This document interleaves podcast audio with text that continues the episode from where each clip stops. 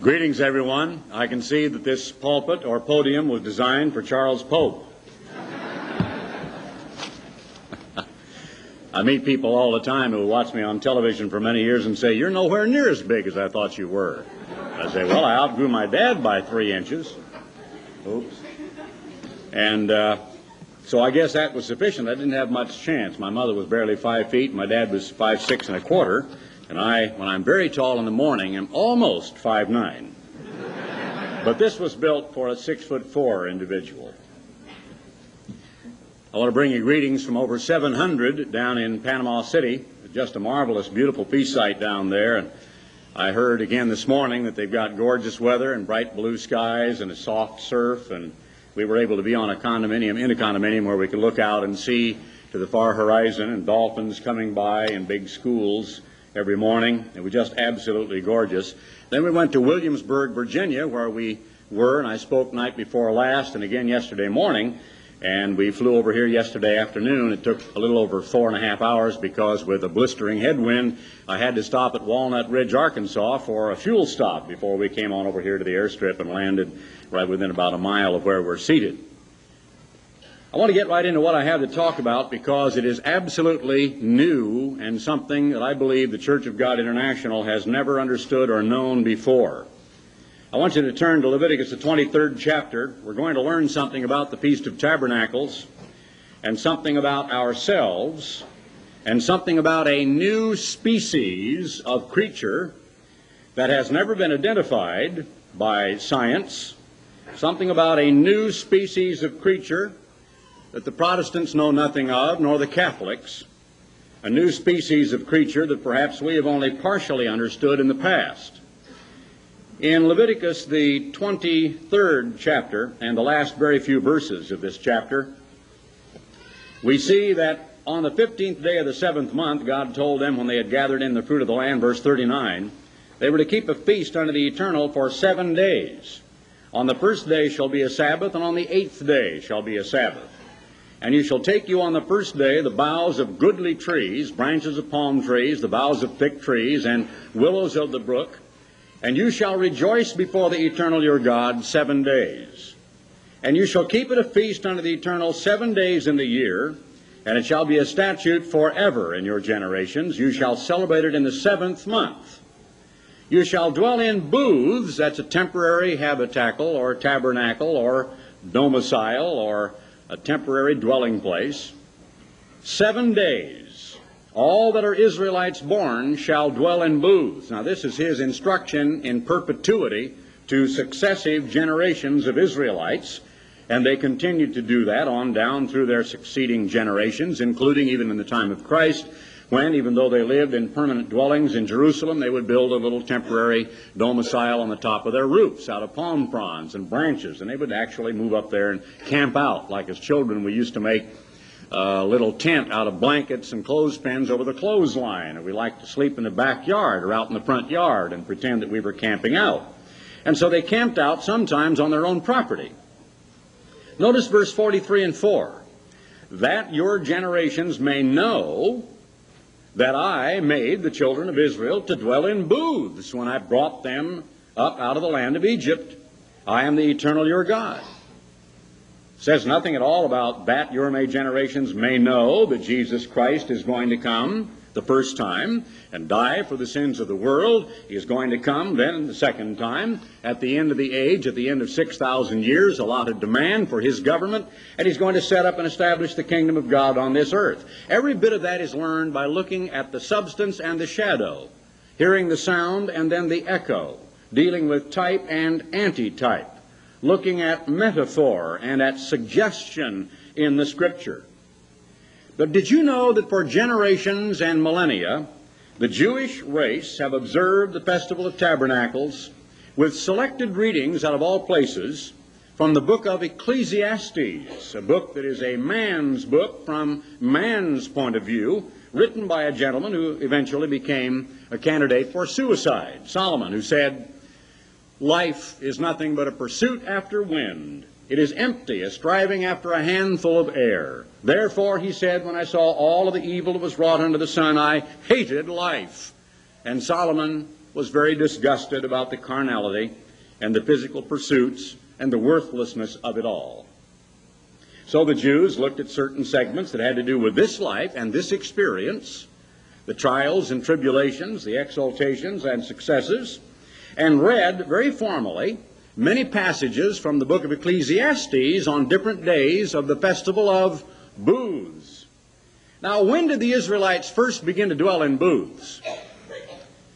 They were brought out of Egypt during the days of unleavened bread, were they not? Shortly after the Passover. What did they do? Sleep on the bare ground the first six and a half months till they got to the seventh month, and then they began to dwell, to dwell in booths? No. They began dwelling in booths the very moment they had to pitch their tents and find whatever they could erect as a shelter from the very word go, from just after the Passover. And actually, they dwelt in booths for 40 long years. We all know the meaning of the word tabernacle or booth, that it's a temporary domicile. It is temporal, transitory. It's not going to last. Now we know the typology of Israel being brought out of Egypt. Pharaoh was a type of Satan. The two magicians, Jannes and Jambres, are a type of the beast and the false prophet. Moses was a type of Jesus Christ, who was the redeemer of the people to bring them out. And of course, Moses and Aaron going together before the Pharaoh saying, Let my people go, are a shadowy type of the two witnesses who will do the same thing in the latter time right ahead of us when God's people are once more to go into captivity, and who will be preaching before the beast and a false prophet in the holy city of Jerusalem. When they came out of Egypt, God broke the back of the greatest nation that existed up to that time by massive plagues. He broke their back militarily by drowning all their armies in the Red Sea.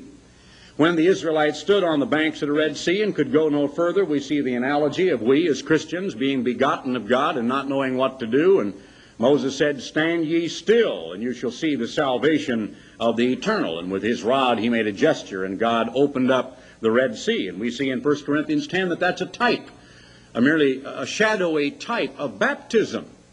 Then what is the land of sin, or Sinai, but the wandering for 40 years, which is always in the Bible a sign of testing. 40 is a sign of testing. For 40 years they wandered in the land of sin and we see, of course, in the days of unleavened bread that we're to drink in and eat in of the bread of life, which is Christ, as well as putting out sin from our lives. And we see the typology there as well of the wandering in the wilderness. But in fact, the wandering in the wilderness for 40 years is a type of our entire human physical experience, from the time we're born until the time we die.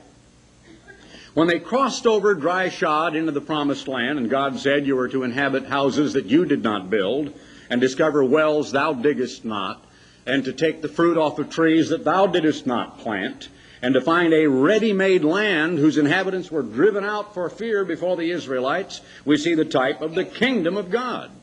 Now, after the life of trial for 40 years, the newest generation, not the older generation, and that is another interesting, shadowy type that we will come to understand today. Why did the older generation die? The carcasses of Moses and all of them were buried in the wilderness. And only a generation of youngsters born during the experience of wandering in Sinai went across Jordan into the promised land. Interesting language. I want you to go to a very strange sounding scripture in 2 Peter, the first chapter. You will see what we're coming to here in a moment, I think, as we gradually develop this thought. Breaking into the middle of a thought, he is talking about the great and exceeding precious promises given to us that by these, in verse 4, the first chapter of 2 Peter, we might be partakers of the divine nature, having escaped the corruption that is in the world through lust. He said then in verse 10, Wherefore the rather, brethren, give diligence to make your calling and election sure, for if you do these things, you shall never fall. For so an entrance shall be administered unto you abundantly into the everlasting kingdom of our Lord and Savior Jesus Christ. Wherefore I will not be negligent to put you always in remembrance of these things, though you know them, and be established in the present truth. Yea, I think it fitting, as long as I am in this tabernacle. Interesting language. Talking about his physical human body. Talking about his life.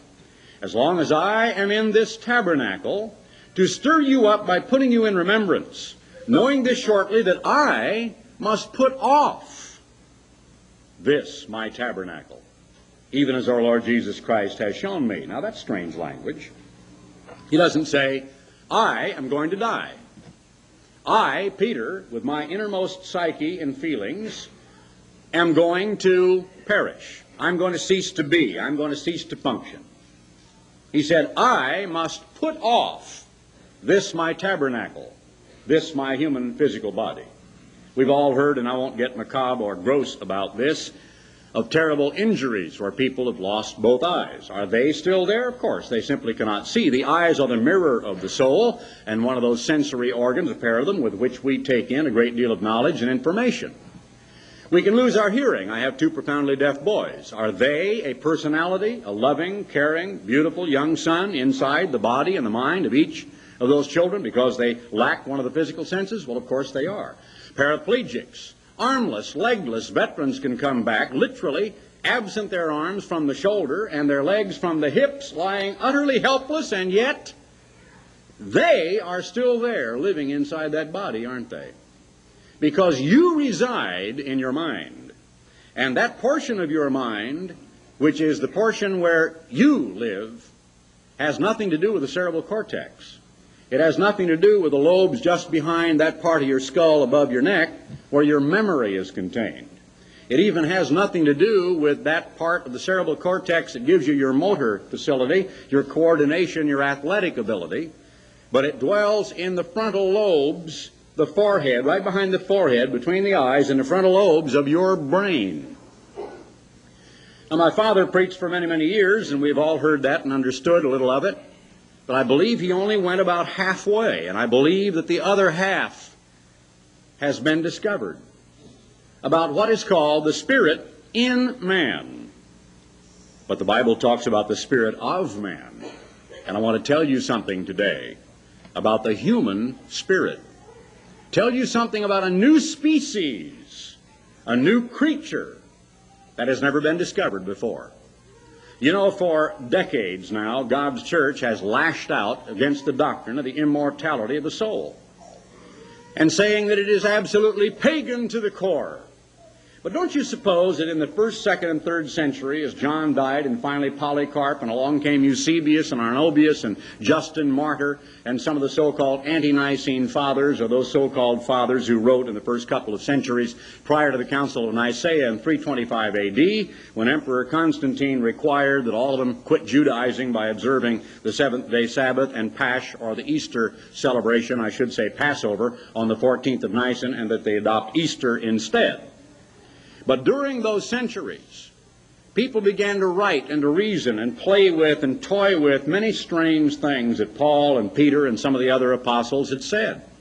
And many strange things that they found in the Septuagint, that is, the Old Testament written in Greek, the Old Covenant, in the books of Ecclesiastes, many of the Psalms, some of the Proverbs. And they couldn't quite understand it.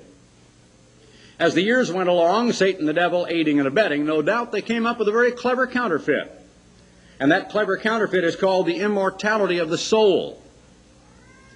But you know, a counterfeit can be so close to the truth in the case of a $100 bill that only an expert can tell. That's the cleverness of Satan the devil because if he has you about 98% correct and 2% wrong, the old adage, a miss is as good as a mile, applies to spiritual things. He who is guilty of breaking one point of the law is guilty of breaking all of the law. And to sin, literally transliterated out of the old Greek, I should say Hebrew, into the Greek and find it English, means literally just to miss the mark. It's like you're shooting with a rifle and you miss the mark. You miss the bullseye. You might hit the paper. You might even hit the edge of the outer ring, but you miss the 10 spot. You miss the bullseye. That's all Satan is interested in. Just missing the mark by a little bit. As we progress, I think you will see that we have perhaps unnecessarily attacked the idea that there is a living human spirit that does not die and is not destroyed by human physical death, but simply becomes completely oblivious becomes completely, profoundly unconscious, and that the Bible actually, in spite of all of the flippant little statements by Baptists and Pentecostals and others, oh, that soul sleeping, it happens to say, them which sleep in Jesus will God bring with him. And we will see that there is a new creature and a new being that many people have never discovered. Peter said, strange language, as long as I, that is presupposing Peter doing the talking, Peter with his will, his mind, his memory, his volition, his personality, his innermost psyche, and his being, is in or dwelling inside of a tabernacle.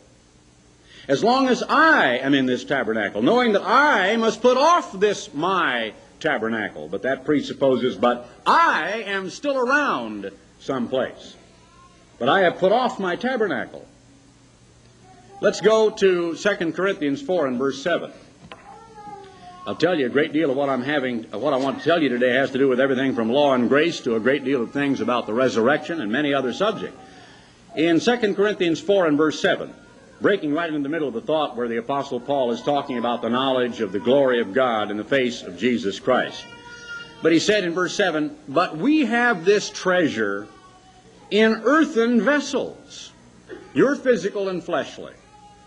You have a physical, human, fleshly, what is called a vessel. Now, you know, a vessel of gold, a vessel of silver, a vessel of diamonds and jewels. It is eternal. It might last for centuries. Is going to outlast all of us. I have some things in my home that are, are much, much older than I, including even books and publications. The 11th edition of the Encyclopedia Britannica, which is mere paper, that is much older than I am. And someday this human physical body is going to perish.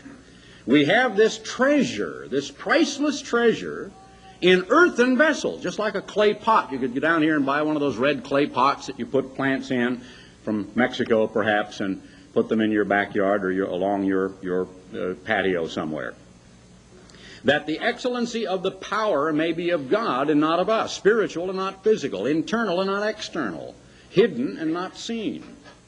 We are troubled on every side, yet not distressed. That's not true of all of us all the time, but I'll read through this quickly. We are perplexed, but not in despair, because the Apostle Paul had a profound consciousness of what was happening internally. He understood things about the Spirit, and he was moved to write of them.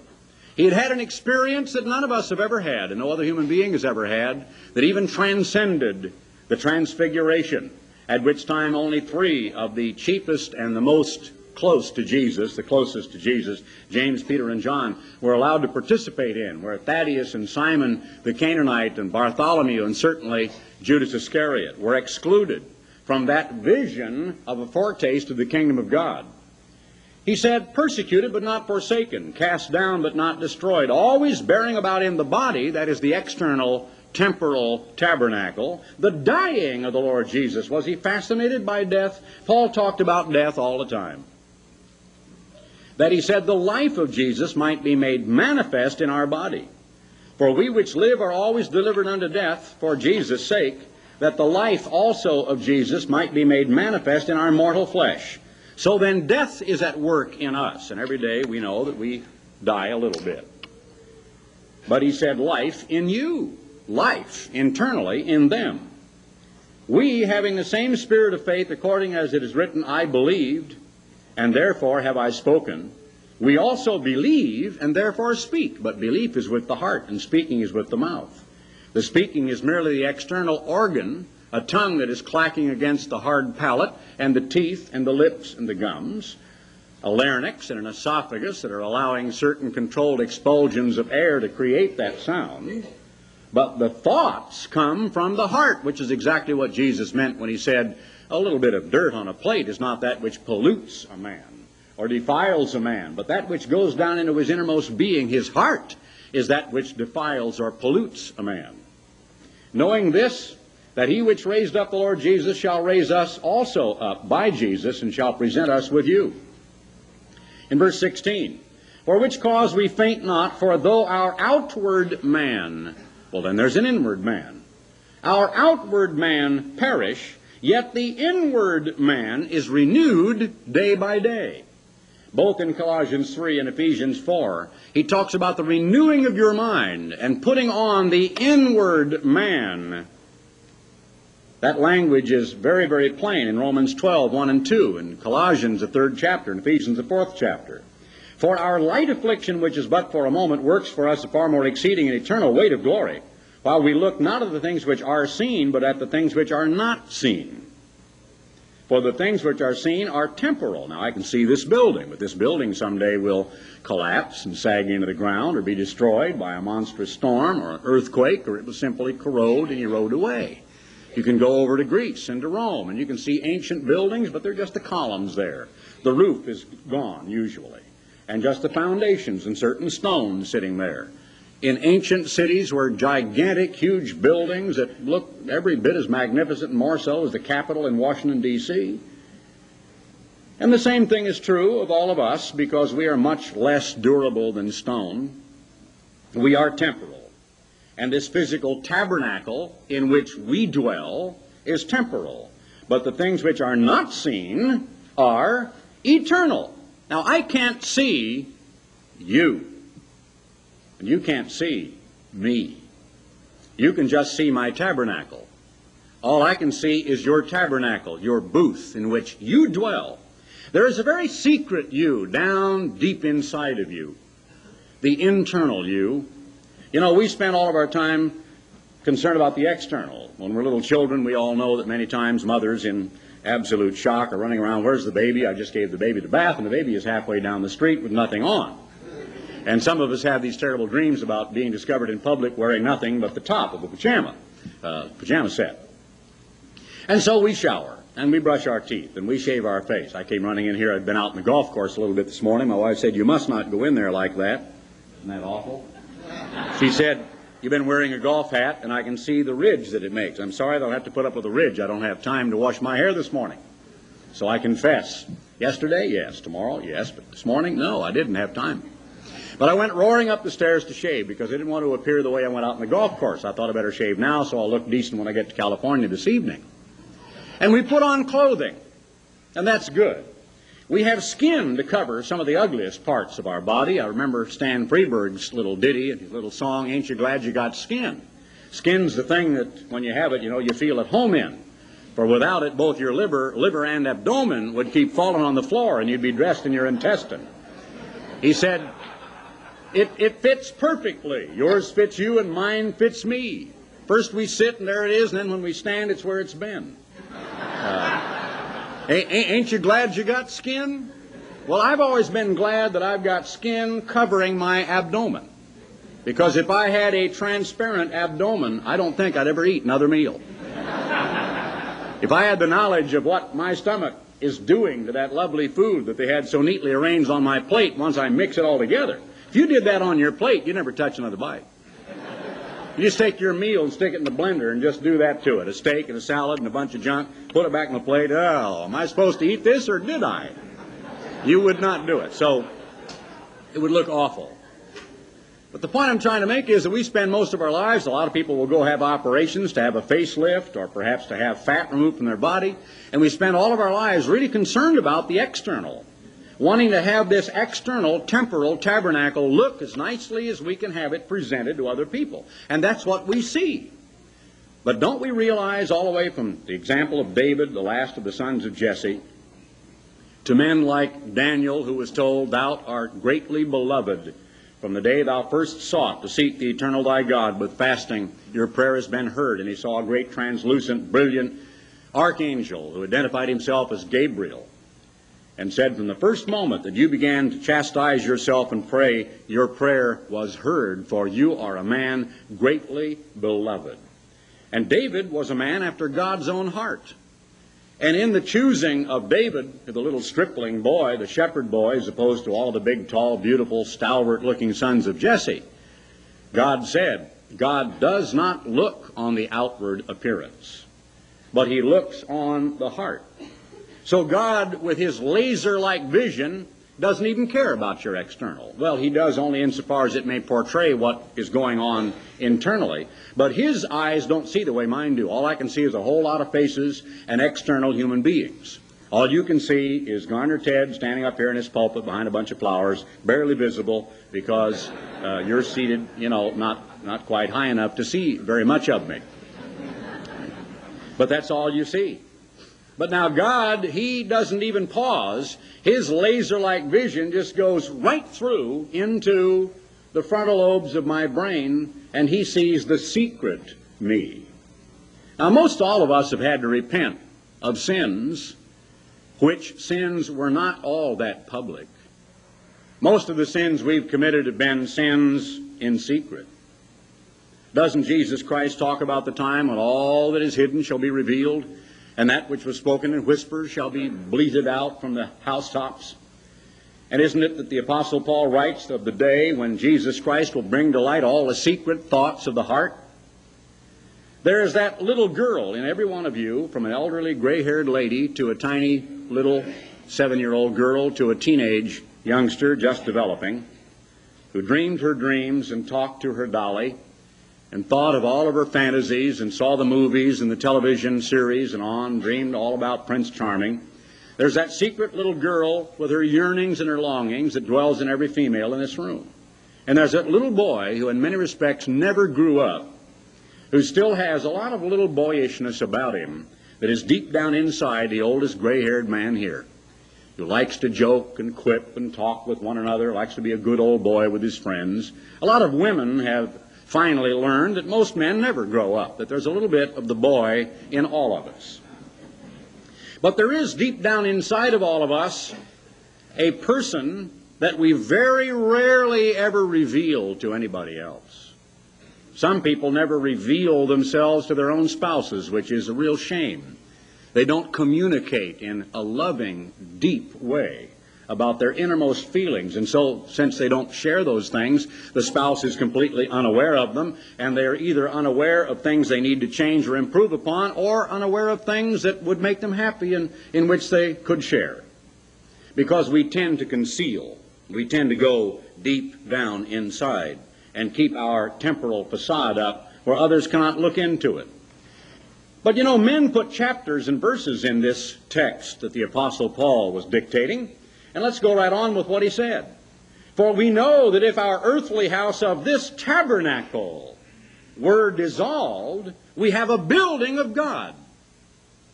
Now, my father's body is being dissolved.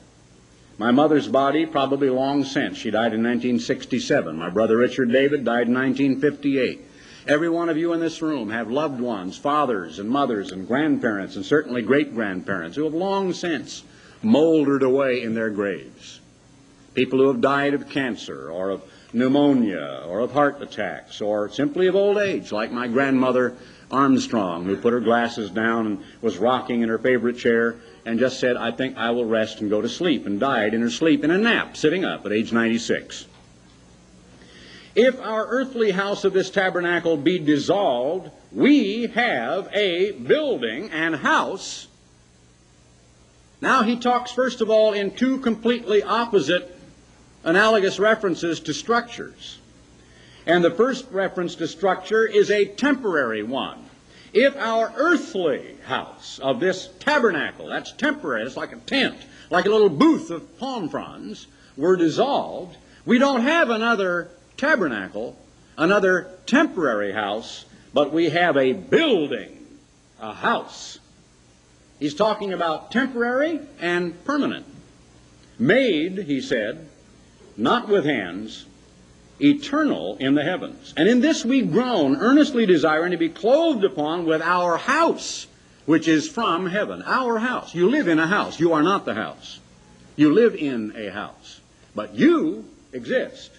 You live. But you live in the house. You live in the tabernacle. For we that are in this tabernacle, interesting language, we that are inside of here, we that are down inside of this tabernacle, do groan, being burdened, not for that we would be unclothed, but clothed upon, that mortality might be swallowed up, overcome by life. Now, he that has wrought us for the self same thing, meaning plain language, he that produced humankind and created us and gave us a human physical experience for the very purpose of finally achieving a metamorphosis from physical to spiritual, from human to divine, is God who has also given unto us the earnest, a little down payment of his Spirit. Therefore, we are always confident. Now let's get to some scriptures that the church has done little fancy footwork and little nice minuets and waltzes around for absolutely decades. As long as I've been in the church of God, they have not known how to explain some of the scriptures we're going to read because they have not really understood the rest of the story, to borrow the march from Paul Harvey, about the spirit of man. They've been afraid to get too close to a doctrine called the immortality of the soul. The man, the Apostle Paul, who said, each in his own order, Christ the first fruits, afterward they that are Christ at his coming. That man did not believe in the immortality of the soul, but he believed in the spirit of man, begotten with God's Spirit, which produced a wholly new, never before begotten, first time ever, unique, one of a kind spirit being inside the mind of every begotten child of God. He believed in that. And he also knew that when this temporal body died, that precious spirit being simply went to sleep. But it didn't die. That's why Jesus said, Don't fear man, who after he has killed the body cannot kill the soul. And use the only word that could have been used to define what we're talking about, even if it is mistranslated and should be life or living spirit or life principle. But he did go on to say what? He said, But fear him who, after he has killed the body, is able to destroy both soul and body. That is, suke and soma. In Gehenna, Gina, Gehenna fire. So it is not ever living for all eternity forevermore, this spirit that I speak of, is it? But it is absolutely spiritual essence. It is, it is a new creature, a new creation, a one of a kind, never before unique spirit being that is begotten in the minds of every human being who repents, receives baptism, and receives the Holy Spirit of God. Therefore, we are always confident knowing that while we are at home in the body, we are absent from the Lord. No, it doesn't mean the church. I don't care how many people have waltzed around that scripture in Bible studies for decades, and they have, to try to say absent from the body means we're dead and therefore we're not around our family. We're dead and therefore we can't go to church anymore. That's not what we're reading here. We've read all the way up to it from the preceding chapter. In the flow of the thought and the context, he's talking about our earthly house. Peter's saying, I must put off this my temporal tabernacle. If we are absent from the body, that means the innermost me, this private creature I'm talking about, no longer inhabiting this human physical body. He's talking about while we're at home in the body, we're absent from the Lord. We are. We're still at home in the body. We're here, and He's up there. We can't hear His words audibly with His own voice. We can't reach out and touch Him the way Peter, James, and John did, the way Paul did. We can't lie down to sleep and wake up at four in the morning and find out He's already gotten up and is up on a mountain praying. We can't hear the, sa- the sound of His own sobs as He prayed and cried at the tomb of Lazarus when Mary showed such faithlessness. We're absent from the Lord. For we walk by faith and not by sight. We can't see with these mirrors of the soul, these physical, optical, sensory organs of ours. We are confident, I say, and willing rather to be absent from the body and to be present with the Lord.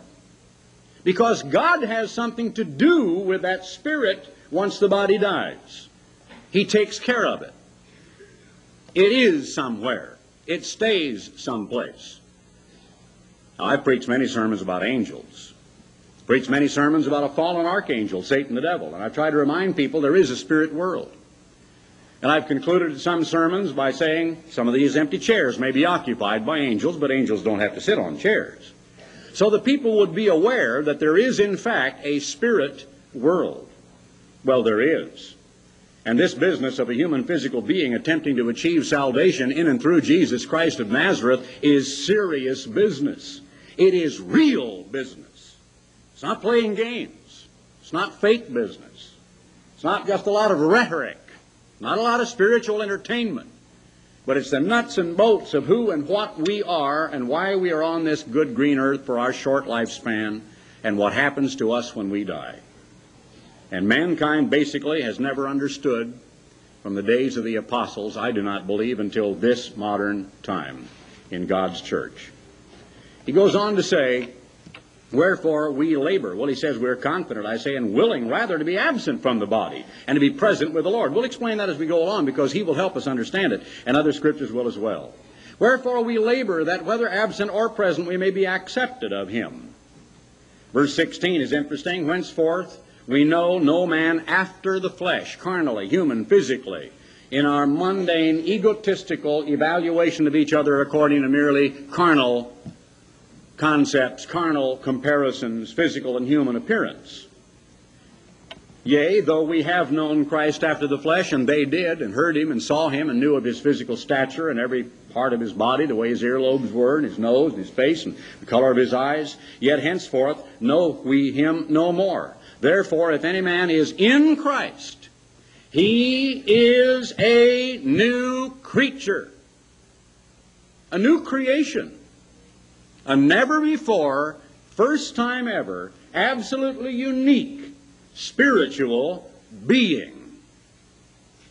Now, when the mothers in this room first discovered they were pregnant and expecting a child, it would have looked a little ludicrous for a woman about four months along to be walking along denying that she is pregnant. The visible, absolute evidence is there. And as I've said, and it's an old cliche, and I merely used it to get people to understand what I'm talking about in the eighth chapter of the book of Romans about the Spirit in man and so on. I've said there has never yet a girl uh, been alive who came home and said, Mom, I'm in trouble. I'm half pregnant. Now, I don't want to belabor this issue. I merely want to remind us of where we came from. That the human female egg is absolutely fertilized by the penetration of the outer shell of that egg by a male spermatozoon, and they twain create a new, never before, absolutely unique, first time ever, separate human physical being. And when that being is born, he is born of his mother. And he bears the characteristics of both his father and his mother. And he bears his father's name. And is a member of his father's family when he is born of that family. And he's a new creation. You didn't ever exist before. This is your first time around. It's your only time around in this temporal tabernacle. But you, if you have a spirit essence that has penetrated your human spirit and has absolutely ignited with it in the interior frontal lobes of your brain where your willpower and the wellspring of emotion, the secret yearnings and longings, the secret hidden motives dwell. And if that is a converted spirit, a good and decent spirit, a humble and a kind spirit, a loving spirit, and if it exemplifies, regardless as to what happens in the temporal tabernacle for all the handshakes and smiles in the world that cover an angry heart, or a lying brother, or someone who has a chip on his shoulder towards someone else and merely smiles and says, How are you? That's just your temporal tabernacle putting on a display. But the deep down, inside, innermost spirit being that is there is called a new creature. Old things are passed away, behold, all things are become new. Now perhaps we can understand for the first time, we'll turn to 2 Corinthians 11, and I won't read this all, but we know that 11th chapter, he talks about all the foolish boasting all these false ministers who were talking about all the things they'd been through. And he said, Well, I have been shipwrecked, and five times I received of the Jews 40 stripes save one. I was beaten with rods. I was stoned. I've been dragged along. I've been persecuted. I've been whipped and beaten. I was let down through a, a, a window over a wall and escaped at night. Chapter 12, verse 1, it's not expedient for me, doubtless, to glory. I will come to visions and revelations of the Lord. And here again is a portion of Scripture that the church, not understanding what I'm revealing to you today, has done a lot of fancy footwork around for the last five or six decades to my certain knowledge. When it was needless to do so. We can read it the way it is, and we can believe it the way it is. I knew a man in Christ about 14 years ago, and he's talking about himself. Whether in the body, I cannot tell, or whether out of the body, I cannot tell. God knoweth. Well, that's a strange scripture, isn't it? Such an one caught up to the third heaven.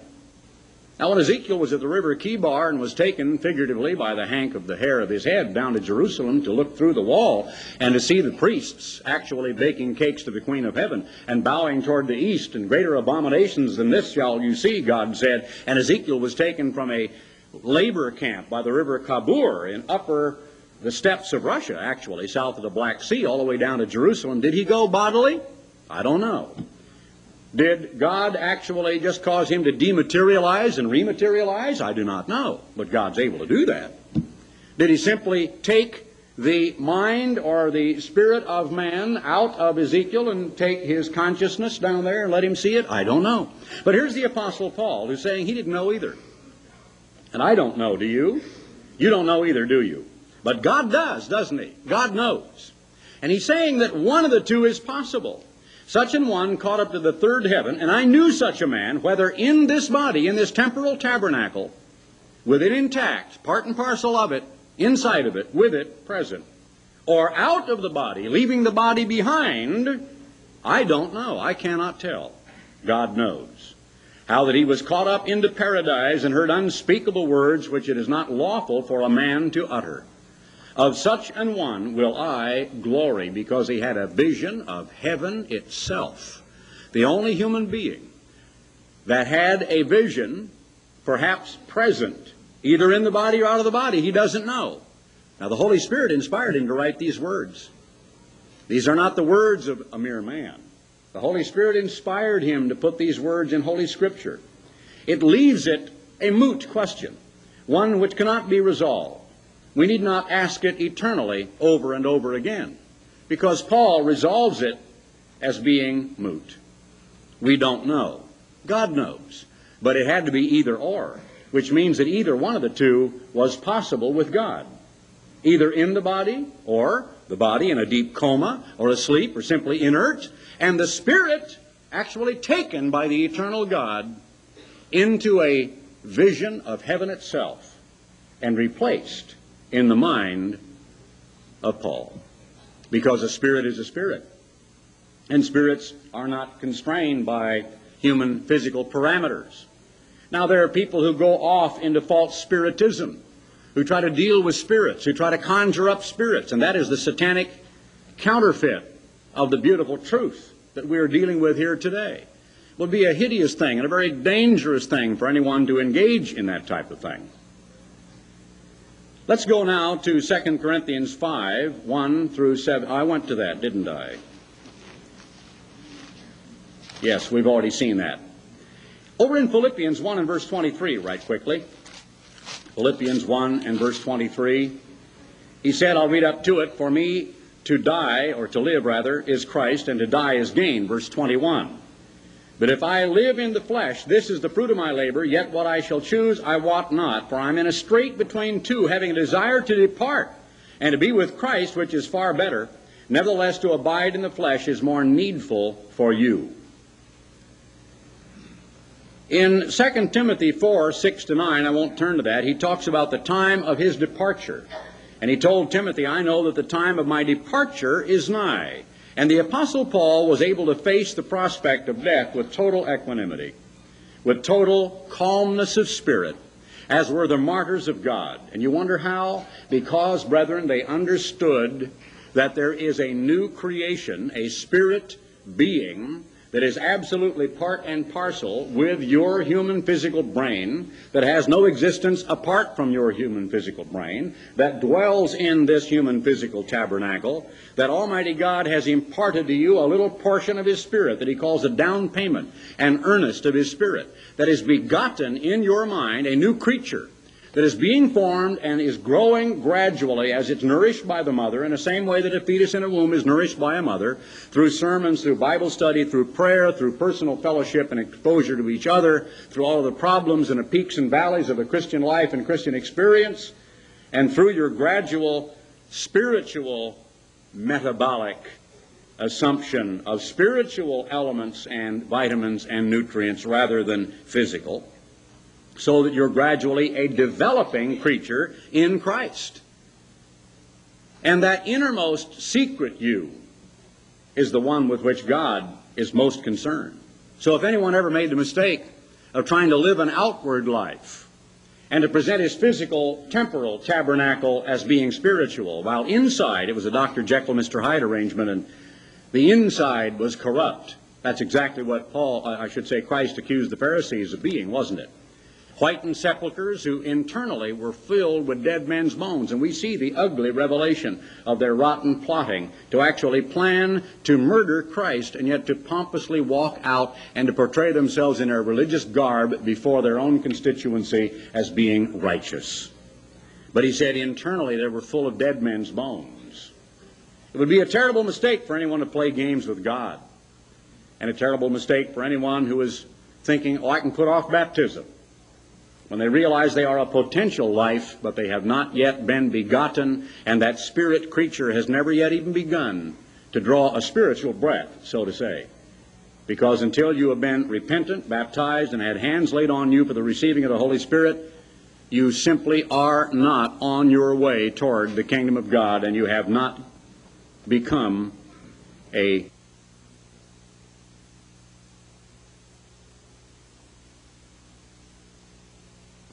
in jeopardy of it. I remember sermons many, many times in past years where I would wander out of there wondering if I could ever make it into God's kingdom. It was always as if the leaders were saying that the kingdom of God is something that you people can never achieve. You're so dumb, so stupid. And we'd get tongue lashed and thrashed and beat up on out of the pulpit. And you'd go out of there like a whipped dog. How can I ever be as righteous as that man in the pulpit is? And it was always like a will o' the wisp, something to which I can never attain. I can never reach it. Salvation is out there. I hope to get it someday.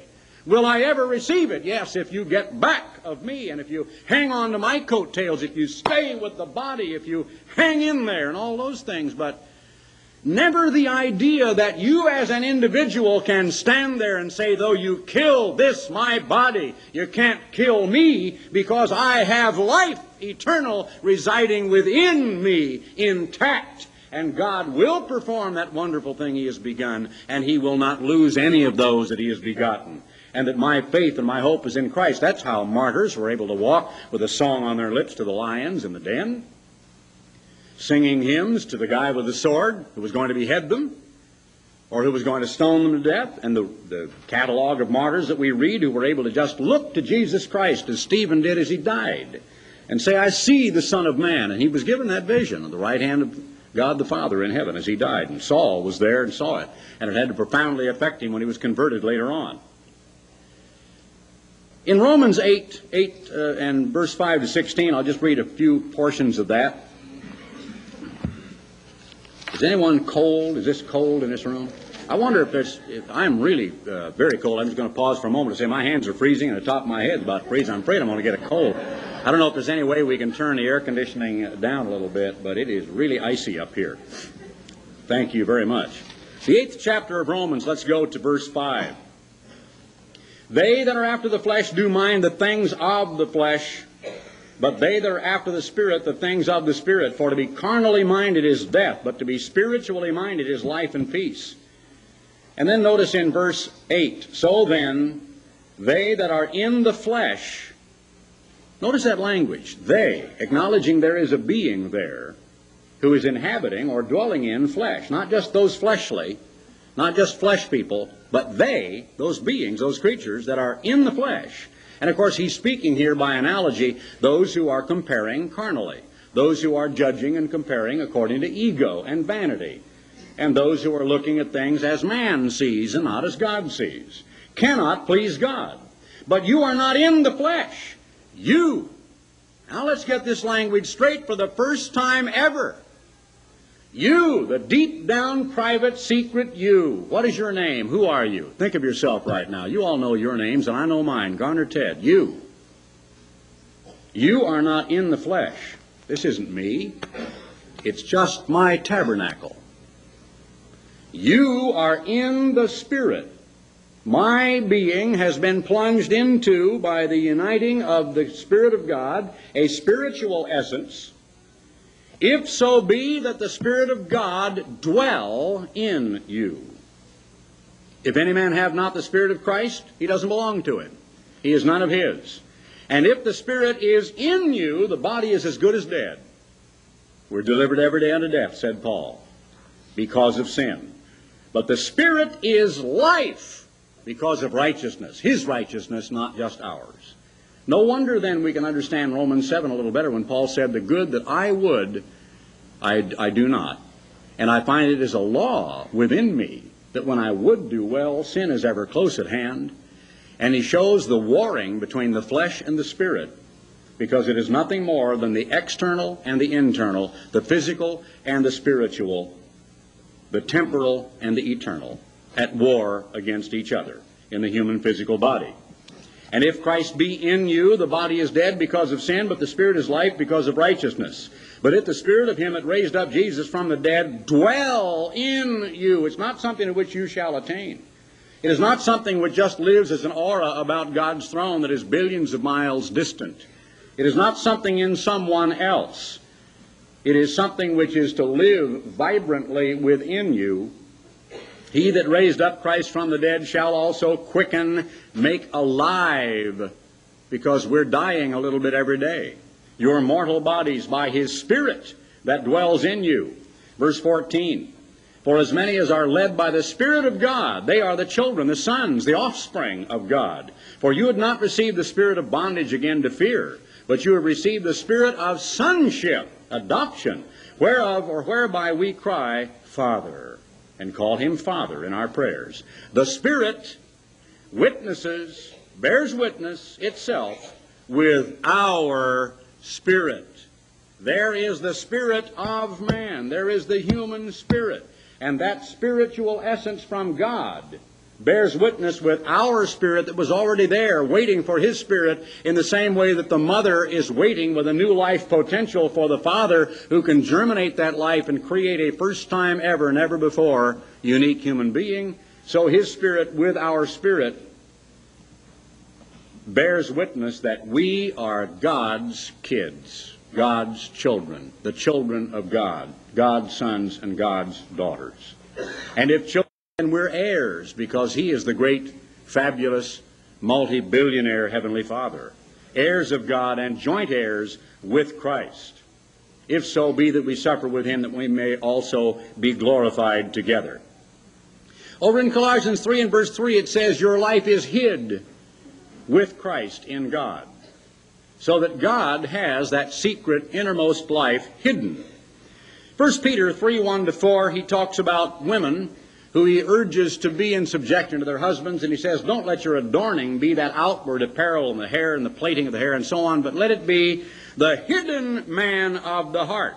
Now let's go to some of the real catalytic scriptures and understand for the first time perhaps in our lives about the spirit of man and the new creature in Christ that is to dwell in us. Ecclesiastes 3:21.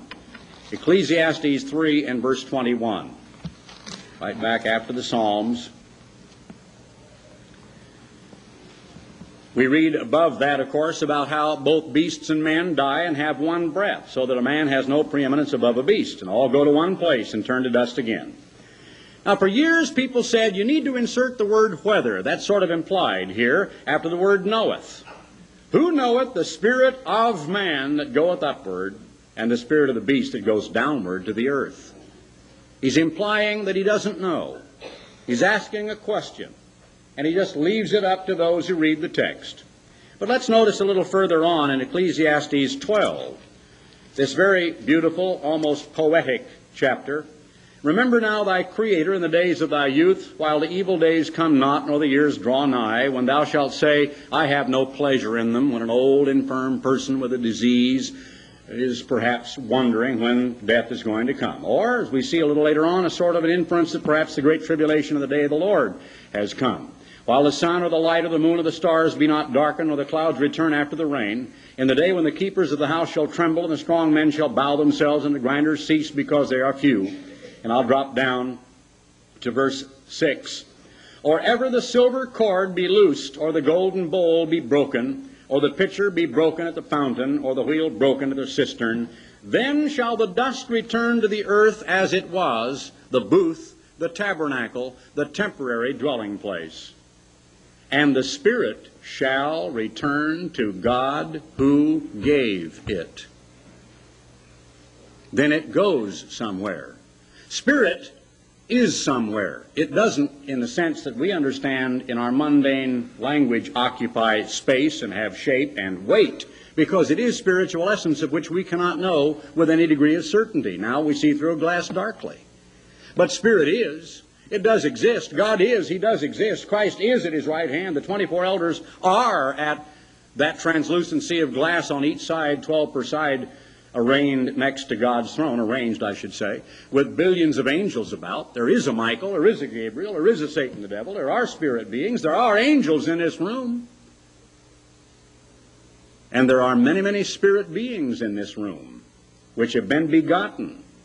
And some are beginning to become well developed, and others are just little, almost unrecognizable spiritual fetuses that are barely beginning, that are not very mature yet.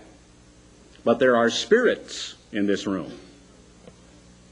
A human spirit is in the mind of every one of you. And those who have been begotten of Almighty God, and He has put His Spirit with that human spirit, a new creature in Christ. You're an older, gradually growing older creature in your temporal tabernacle. But inside, every day, as the temporal gradually gets older, the spirit is to gradually get ever newer and ever more refreshed. So he says, The Spirit shall return unto God who gave it. I want to conclude by turning to Job, the 19th chapter. Job, the 19th chapter. We could read a great number of scriptures on this. This has not been understood either because people have tended to misinterpret it rather than what the original implies. But in Job, the 19th chapter, Job is saying in verse 25, For I know that my Redeemer liveth and he shall stand at the latter day upon the earth.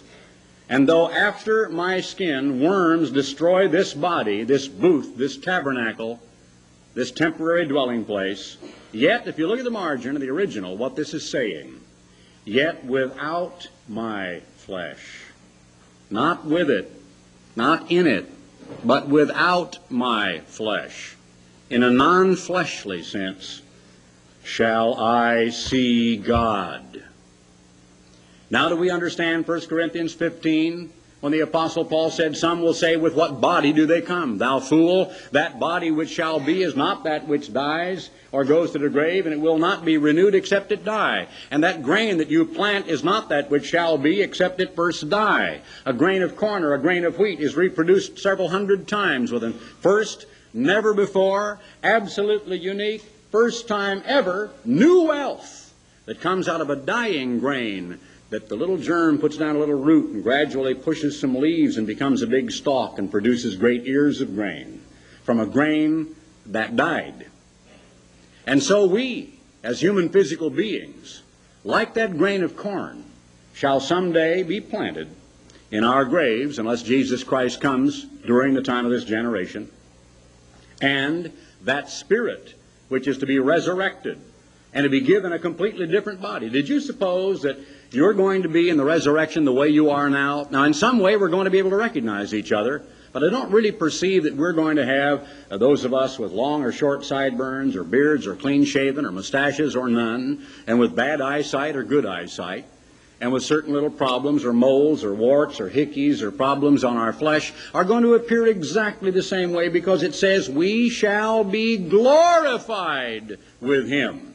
And when these great men of God were treated to a vision of heaven, or treated to a vision of the transfiguration of Christ and saw Elijah or Moses, or treated to an actual confrontation with a great archangel of God, they were looking as if burnished gold and crystal and diamonds and a brilliant being that you could virtually see through, who shone like the sun, who had a voice like Niagara, and who just terrified them so that they fell over in a dead faint because of the glory and the magnificence of this great creature that they saw. And that is what we are to become. We are to be glorified with Jesus Christ. He is the first begotten from the dead. He is the firstborn of many brethren. And this creature that is inside of us, that began with the spirit of man, begotten of God, is a new creature. And it is, and it exists, and it must be nurtured, and it must be fed, and it must be protected. So you see, every time with the mirror of the soul, you focus your eyes on things that you shouldn't. You pollute not the eye, but that precious spiritual creature, that brand new species of which nobody knows. That's what you pollute. And when you hear with the ear something that causes a mouth to chuckle, it is an off-color story. It isn't the mouth or the ear that you're polluting or the flesh or the tabernacle. It doesn't change. But you're kind of browning the edges of and polluting and corrupting that precious, sweet, holy little thing that God loves so much inside of your temporal tabernacle. Wouldn't a mother, knowing that she has a child on the way, protect it wouldn't she preserve it? She would not want to fall. She wouldn't want to smoke or drink. She wouldn't want to expose herself to a disease. She would want to protect and put only the most wholesome foods into her body because that umbilical cord that is feeding that little baby, she wants to be functioning perfectly so when the child is born, it'll be just a beautiful, healthy, happy baby. And isn't that exactly the same responsibility that we have to that beautiful, spiritual little creature in Christ that dwells within us? I had the experience recently, and I'm learning every day, of course, new lessons in life, of watching my son, a little bit of interplay with my grandson, Michael. Michael was just looking at him, the way a little five monther will, with kind of dull, partial comprehension. And Mark began to look into his eyes and say, Oh, Michael, I love you. And Michael just grinned and looked like that at him and kind of had a spasm. You know, he grins so hard he lost. Where, where, where is he? Oh, there he is.